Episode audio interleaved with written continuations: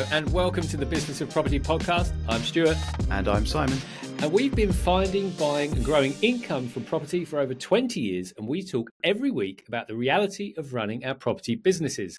And quick reminder, as always, if you are enjoying the show and you've got any value from us over the last few episodes, please do leave at least a rating or even better, a review, and you'll get a shout out as many others have had on the show. Now, today we welcome special guest Julia Scoville, who's already pointed out that uh, she might have a, a, spicy surname, but she's not going to be too spicy with us today. So, welcome to the show, Julia. Uh, well, thank you for having me, Stuart and Simon. You're, you're very welcome. And the reason we've invited Julia onto the show is because Julia has done a thing which many people aspire to do, which is not only starting a property business. Uh, in her experience was a, a lettings business, but she started, grew, and exited, stroke sell, sold a property business, and has moved on. So we're going to get into that today, really, because we thought that would be quite useful for any of us. So for myself, for example, I am growing a lettings business by proxy because it's a almost a hundred room business, although it's still a property company. So Julia, the first question I thought would be good to start today was how did the lettings business come about? Did it start as you started it as a lettings business? Did you move into that? How how did you decide to start on lettings? Yes, Stuart, very good question. Um, it wasn't something that we strategically outlined that we really want to have um, letting business. And I'm saying we, it's uh, myself and my business partner. So when we started our property journey, uh, we were refurbing lots of properties for ourselves, diverting them into HMOs, and then we were offering service and still do to other people who want to build portfolio but don't have knowledge how to do it and don't have time but do have money.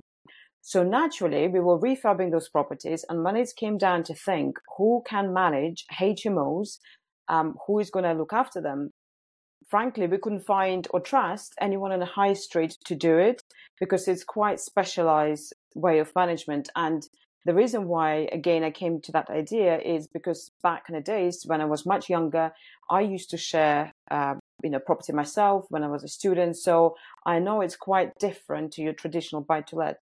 So that's how idea born really. You know, instead of getting someone else to manage, let's open up our own letting agency I should point out, I never been letting agent in my life. I never even aspired to be one. So having letting business was something completely new to me.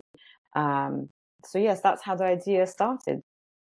And which area were you operating in? Which part of England? So it's uh, West Sussex in Crawley, um, and you know our agency was specialising in HMO and still is um, in HMO management. So there is lots of details, processes, and everything else around that specific setup of the properties. Fantastic. So, so you were doing it for yourselves. You thought you can do it better because there's no one specialising it. So you then started it.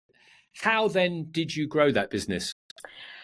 Well, that's um, um, really good, um, actually, question because when I started, um, simultaneously, myself and my business partner were running three businesses, and we all started them uh, pretty much almost around the same time.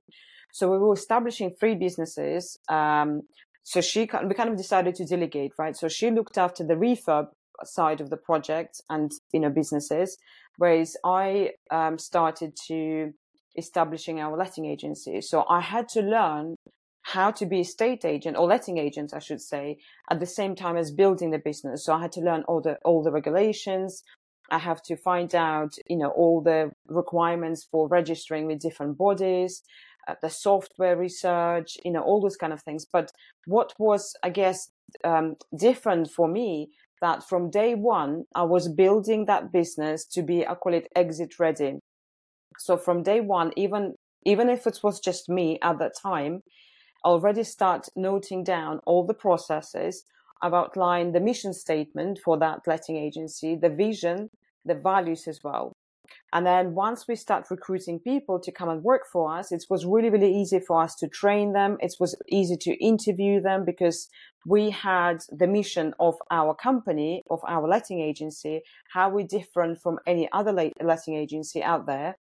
And then naturally be attracting those people and during the interview, we were trying to suss out are they supporting our vision? Are they resonating with our values? And if the answer is yes, well, they're good fit, right? If the answer is not, they're not good fit for us. It was becoming a you know tool of the company that I can outline. And you know, lots of uh, business owners um, when they're starting their business, especially those who maybe worked in corporate career, one of the reasons why they want to start their own business because they want to walk away from corporates, right? They just had enough of that lifestyle and that culture and so they're almost like dismissing everything about corporate world and things that they've learned but actually corporate world okay the culture itself might be brutal but the way they manage the business on a larger scale you know those big global companies the reason why they're managing is because they do have systems and they do follow those principles and basics and it all starts with a vision mission statement values and so on so from day one it was my objective. I'm building this business to sell. Um, and so whatever I was doing in that business, I was thinking, right, okay, how I can, um, you know, how I can systemize it so it will be ready for sale, how I can attract people to come and work for us and train them in a way that it doesn't rely on me anymore. Yeah, I, it's I, am sitting here smiling and laughing because that is exactly my experience and something I truly believe in what you're talking about because I was that corporate person. I left that corporate life, and I was even though I enjoyed my time, when I left, it was like, right, I'm leaving all of that stuff behind, then started a property business and decided to use nothing that I'd learned for the previous 20 years. And it was only once I introduced vision, values, and then applied the strategy to all of those things that the business grew. And, and in the last five years, so the first two, three years, the business did not grow. And then the last five years, it's, it's really grown. So uh, completely subscribe to that. And what I also wanted to under, uh, underscore for, for listeners, what you said is you started building something that was going to be exit ready. And that doesn't make a lot of sense to, to some people. But equally, it makes a lot of sense to me because I know that even if I don't want to sell in 10 years, it ha- how do I make it exit ready? Well, I do what you've just talked about. I have to build systems and processes so that if I were to exit, someone would buy it because they don't want to buy a job.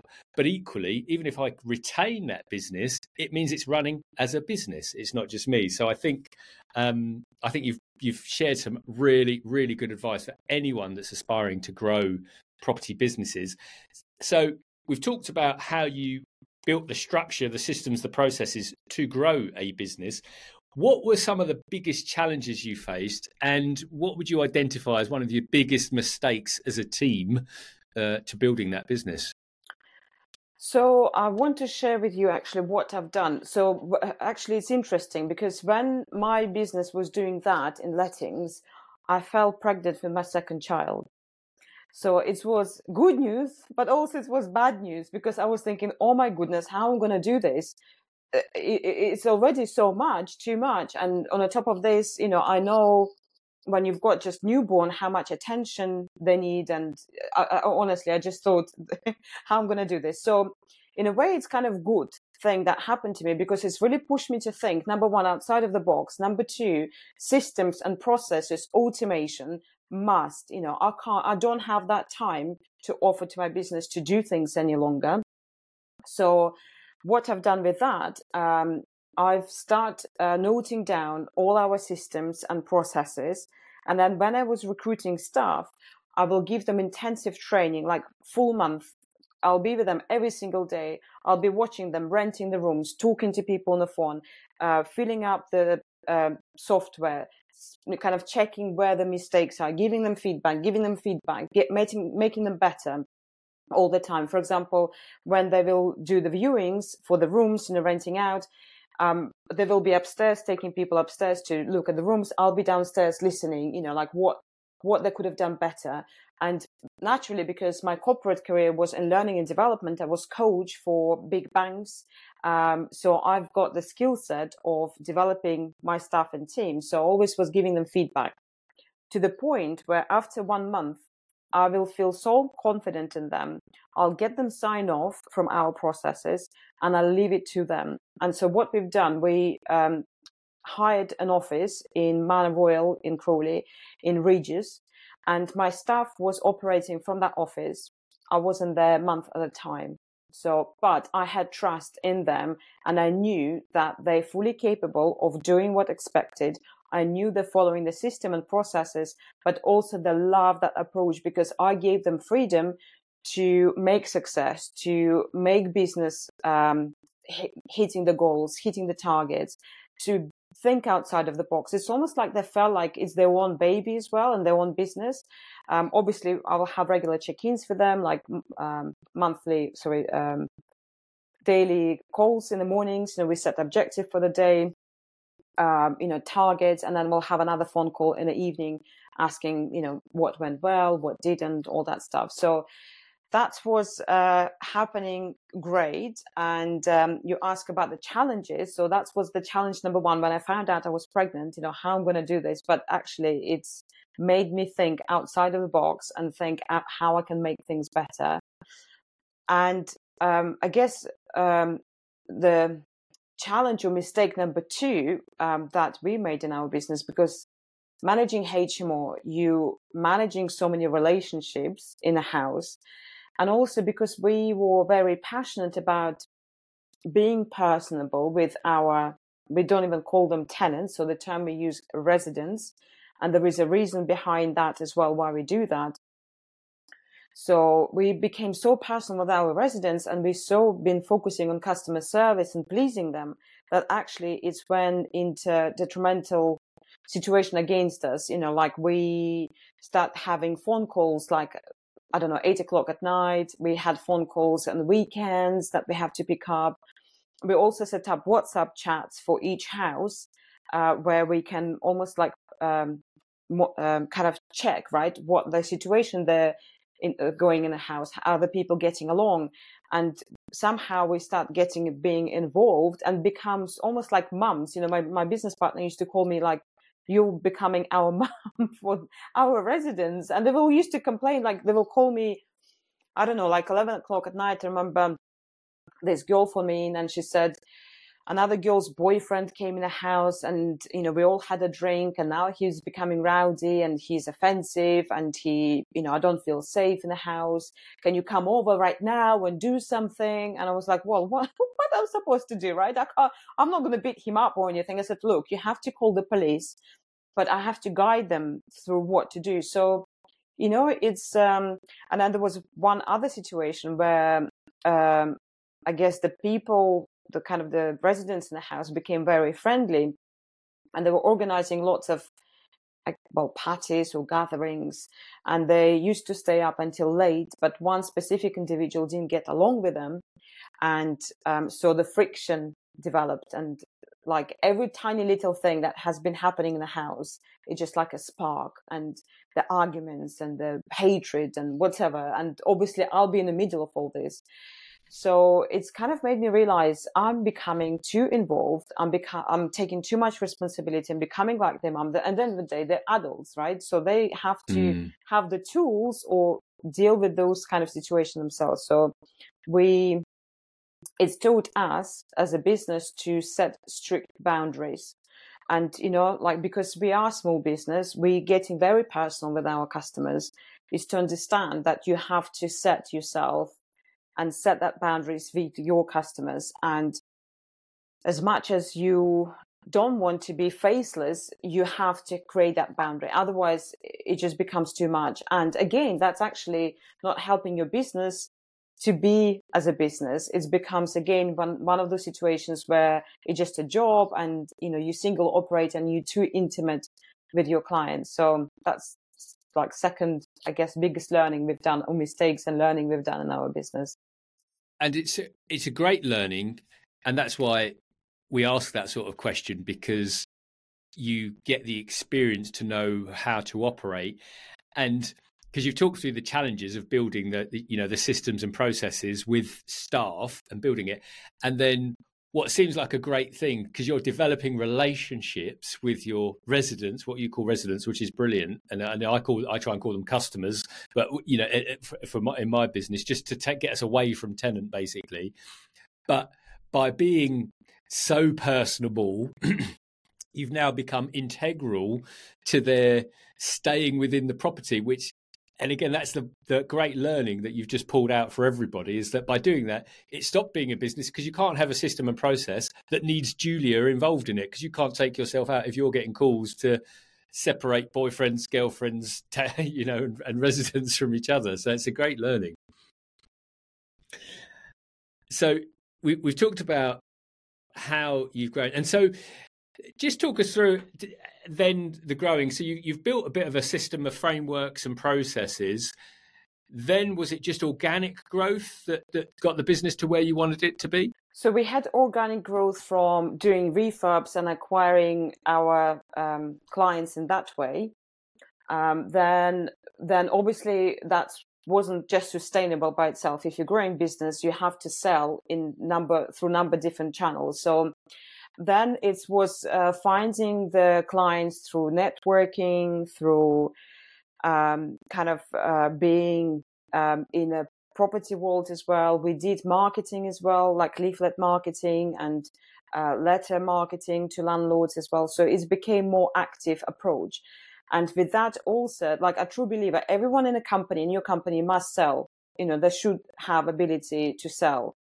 And if they don't, you need to train them to do that and there is lots of negative image right about selling. It's like pushing something uh, that people don't want which again i work a lot with my um, team to if they do have that belief to overcome that. Because actually you're serving you're not selling you're serving you're providing solution to other people that they like looking for. And if you're not shouting out loud about that solution well you don't do them service actually so it became kind of more um, attracting landlords in that way, you know, like through conversations, but also training my staff to go and sell.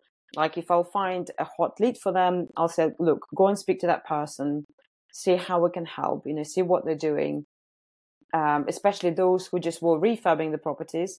That was brilliant opportunity to get in because um, you know, like they're just refurbing. They're not in the stage yet to think about who is going to, like, they haven't signed a contract with any um, letting agent.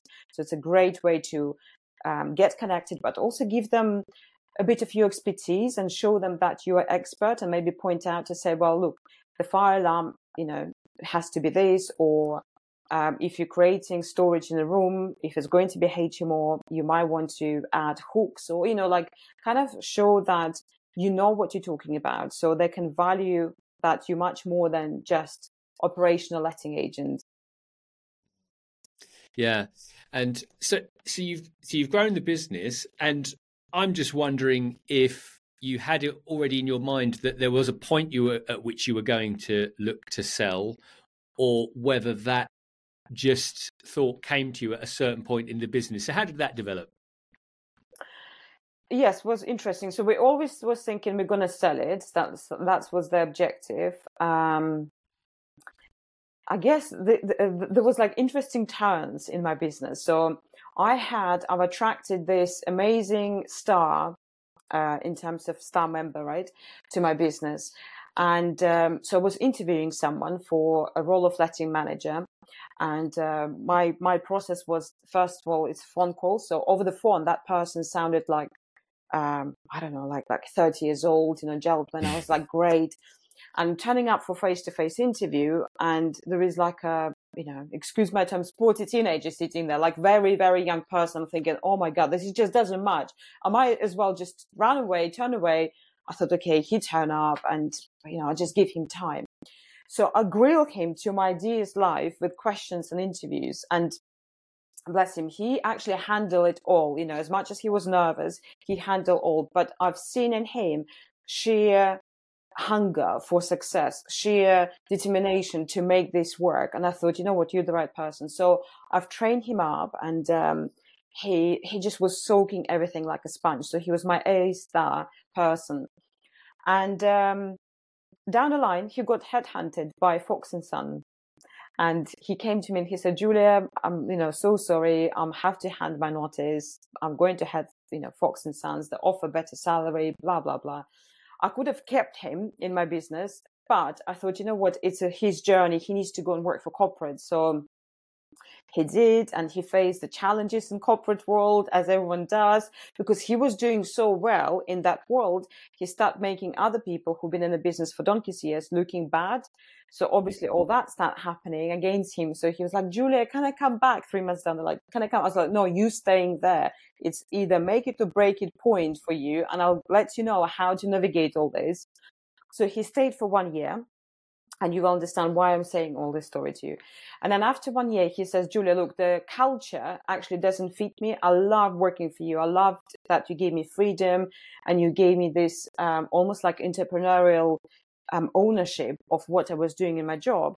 And by the way, I've learned how corporates do business. And I've got now an idea and plan, marketing plan, how we can grow the, your business as well by doing more like doing buy to lets and um, offering just um, initial onboarding service. Um, so he came up with a plan. So we kind of faced um, in our business in our letting agency a, a choice or decision. We either grow exponentially or we sell. Um, so that was really, really interesting. So at that point, me and my business partner, we, um, I guess we, we, we kind of came to the point where we came a bit tired in um, running so many businesses, you know, like as I mentioned, three businesses developing at the same time. And uh, we thought, you know what, like we probably, it's a good time to actually offload something. Um, so we uh, packaged our lettings up, you know, well, it was kind of exit ready from day one. And we put it out there for an offer. Um, and we approached local estate agents and competition. That was the best way of doing for us as well to sell that business because we've got relationship with our customers as well. We've got relationship with our homeowners. You know, we didn't want them to go to like, you know, kind of high street letting agency and pass on. And we, we, just knew they're not going to get looked after in the same way. So it's made sense for us to pitch it to people in our network. So we had two good offers on the table.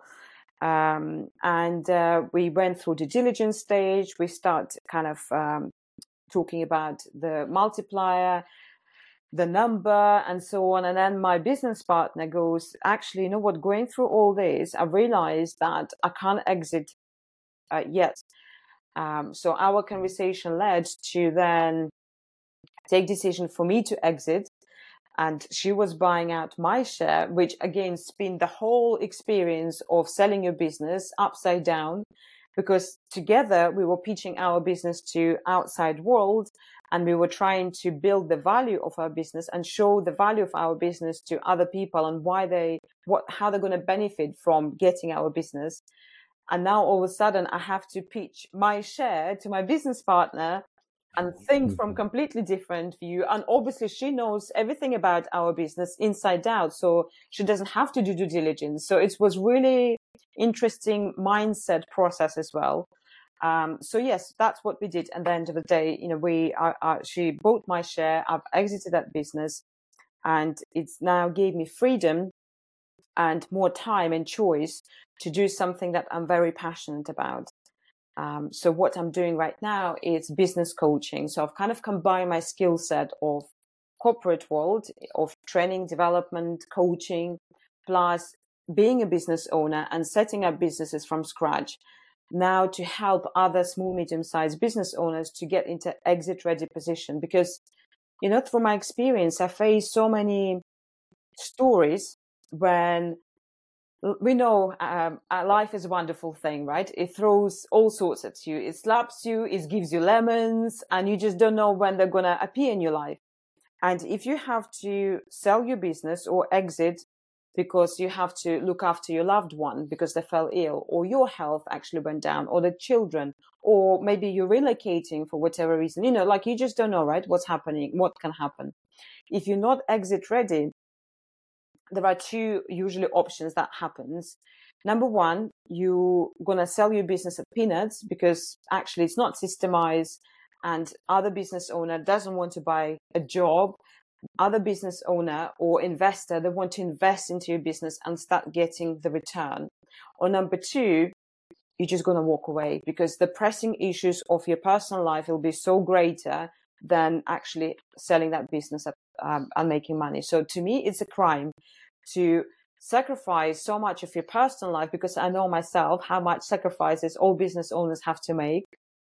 Put your blood, sweat, and tears into it, and then not benefit financially. You know, like mm. there are only seven steps. I kind of take my clients through seven steps of systemizing a business and getting into exit ready position.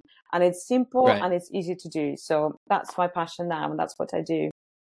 Very good, and that's coming through, and and we we will come back to that. But and I'm just thinking from a listener perspective, and certainly from a very selfish perspective. The first thing I'm thinking about when you talk about, so we, we talked about, you know, you've you've you've found a lettings business that you wanted to grow. You've grown that business. You've learned how to scale that business and build it, focusing on both customer side and internal and training elements of it to build it so that it's systemized and can operate without you and got it to a level where you can sell it to somebody else or a, another company. How did you set about valuing that? So you talked about multiples and i'm going to just sort of highlight that for the listeners so i typically think we can think about the business in terms of its its revenue, its total revenue, or my understanding of a lot of businesses when they think about selling, they're going to sell it based on a profit basis. So the what we call the EBITDA, so the earnings before interest, tax, depreciation, and amortization is. So how how did you guys set about valuing that? Because then I just want to touch on how that may or may not have changed when it's it became an, an external sale to an internal sale. Well, it's it's a really great question because um, I guess if you never packaged up your business for sale, there is this big, great myth when you speak, especially to accountant, the multiply is three, you know, this magic number. Usually it's multiply of three of your turnover. And so we got really excited, me and my business partner. Oh, you know, multiply of three, you know, that looks really good. Until we actually faced the reality. And the reality was that you need to understand um, where the value of your business is. You know, it's not even in system and processes. It's not even in your staff. It's not even in your unique proposition. Uh, whoever gonna going to buy your business, they're buying future profit. They're buying future income, right, from that business. So you need to understand where is that coming from in your business. So in letting business, it was landlords, obviously homeowners using your service. So it's kind of understand what you've got, how many of them do you have, what your portfolio looks like. Because um, if you do have one landlord who maybe occupied 70% of your portfolio, that's a huge risk to your business and your multiplier or the valuation of your business will go right down. So, um, so yes, EBITDA comes into place as well here. So we actually end up using multiplier. Uh, it wasn't three; it was much less than that. Um, but what has made us realize that, um, for example, with our value of our business, the, the, the biggest value of our business is was contracts with our landlords, you know, with our homeowners. So we thought how we can eliminate risk for new owner or investor. And one of the ways was is to fix our uh, landlords into one year or two year or three year. And as soon as you've done that, the value of your business goes up because that gives security to a new owner that those customers not going to just walk away all of a sudden because they don't like the look of new owner. Um, you know, there is predictable income. It's all in black and white. It's in a contract. So they know that, you know, they've got that period of time where they've got that income coming in and then it's up to them to build those relationships, to please new customers, to build the business forward and so on. So yeah, hopefully that kind of gives you a bit of um, insight or answer. It, it, does. And did did that change much when it became a sale between you and your former business partner um, versus selling to out to an external? Yeah. So we. Um, it was actually really interesting again because we packaged it up and we all kind of we put like a sale pitch right about our business to external companies um, when we was when I was selling my share, I have to honor that um, terms and condition to my business partner as it would have been someone you know like someone else because I think that's only fair. So um, so yeah, we we use multiply whatever multiplier was offered or negotiated with external people, we use that in our business. But obviously, we deducted liabilities and stuff like that. Whereas with new or like new external people who wanted to buy us, they weren't actually necessarily interesting interested to buy our limited company. They were interested in buying our contracts with our landlords. So they weren't interested in buying our systems even or um, you know take over the company itself is the landlords and contracts so but again you know like this can be very depend on your buyer what their objective is what they needed mm. what they see value um, so yes uh, it's you know it's really interesting process and then since that experience because i became working with lots of business owners who i take through systemizing the business to exit ready position now I'm facing situations when my clients now ready to buy more or actually want to sell. So I sit sometimes in the middle or help them with negotiation. And I work alongside with a business broker and he gave me lots of insights as well and stats of um, selling your business. And one of the interesting stats, um, I guess, that comes into play is that 65% of um, businesses don't sell that packaged up for you know for sale for various reasons but you know to sell the business sometimes people think oh yeah it's easy it's quick i've got this taj mahal i'm selling and they get really excited. But actually on average it does take six to eight months to sell your business and there is lots um, risk factors to you know to kind of not to fall through. And actually a lot of it also to start with, the foundation of selling your business lays between relationship of seller and the owner. It's almost like has to be perfect marriage because the moment you got undermined trust with each other during through due diligence stage or negotiation stage, it, it can just really fall flat on its face. So it's delicate process. Yeah, it's, it's some some great exa- uh, great advice there for anyone that's thinking about selling. And and another good point is to think about who might buy your business. And it's funny because I met with an investor only yesterday, and it's one of the questions he had because we were talking about exiting uh, a business. And he said, Well, you need to think about who's going to want to buy your business, not just from the highest level or like in terms of, well, it's going to be an investor and they don't want to buy a job, but also who do you think? You know, so as in could it be an institutional business? Will it be another estate agency? Will it be a letting agent? And if so, why? So, in your example, it's essentially they were buying the revenue stroke customer base to build in.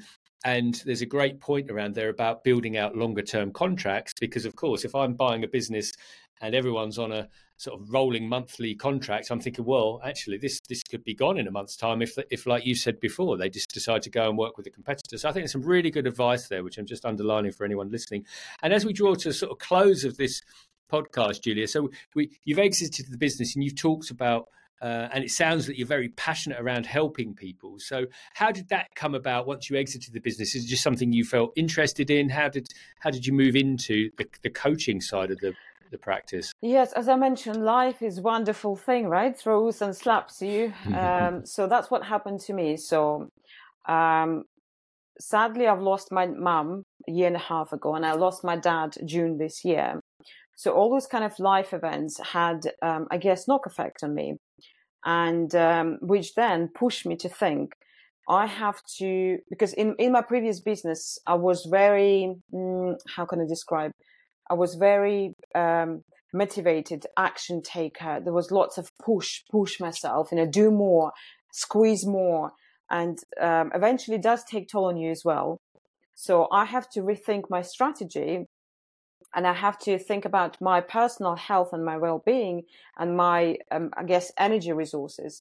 So I've asked myself a question. Okay, Julia, now you've got time. You've sold your letting business. So what comes to you easy, naturally, wake me up two o'clock in the morning. I can talk about it with no preparation.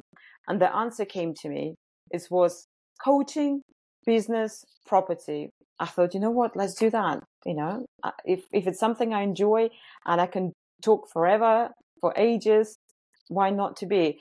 So that actually switch was really interesting in my personal life as well, my business life, because I truly now being in a state of mind that I don't feel like I'm working or what I do, it, it is work. I truly enjoy it. You know, it truly gives me satisfaction and kickback. Not to say that letting business didn't. It was fun to build and construct.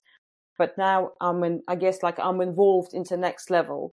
Um, and because of my experience, it's pushed me to think how I can do more with less and automate and systemize. I'm doing that in my business coaching, um, business coaching as well. Um, so I'm very, you know, like that 80 20 rule, I'm very, I guess I perfected that in my, in my actions. So I only do 20% of actions that creates 80% of results for me. Fantastic. And that is the power of leverage once you've got the experience that you have and the passion which you clearly have for helping others. So, for anyone that's listening that would like to contact you and understand a little bit more about how you operate and how you might be able to support them, where, where's the best place for them to go, Julia? Absolutely. So, number one, I'm on Instagram. It's Julia underscore business coaching. Number two, it's my website. Number three, I will be launching my own podcast and YouTube channel. So Julia Redline Coaching, that's my umbrella for my um, coaching business. So just message me. I'm very approachable. As you can see, very passionate about helping people. So even if you're going to end up having a little chat, that's just more than enough for me. So yes, more than welcome to have a little chat. Fantastic. That's brilliant. And all that leaves me to do, Julia, is to say thank you very much on behalf of Simon and myself for joining us today. For everyone else, I, I hope you've got some value from that because there was a lot of golden ear nuggets in there. So if you've got that value, please do leave a rating and review and feel free to contact Julia. Those contact details will also be in the show notes. And other than that, we'll see you on the next episode.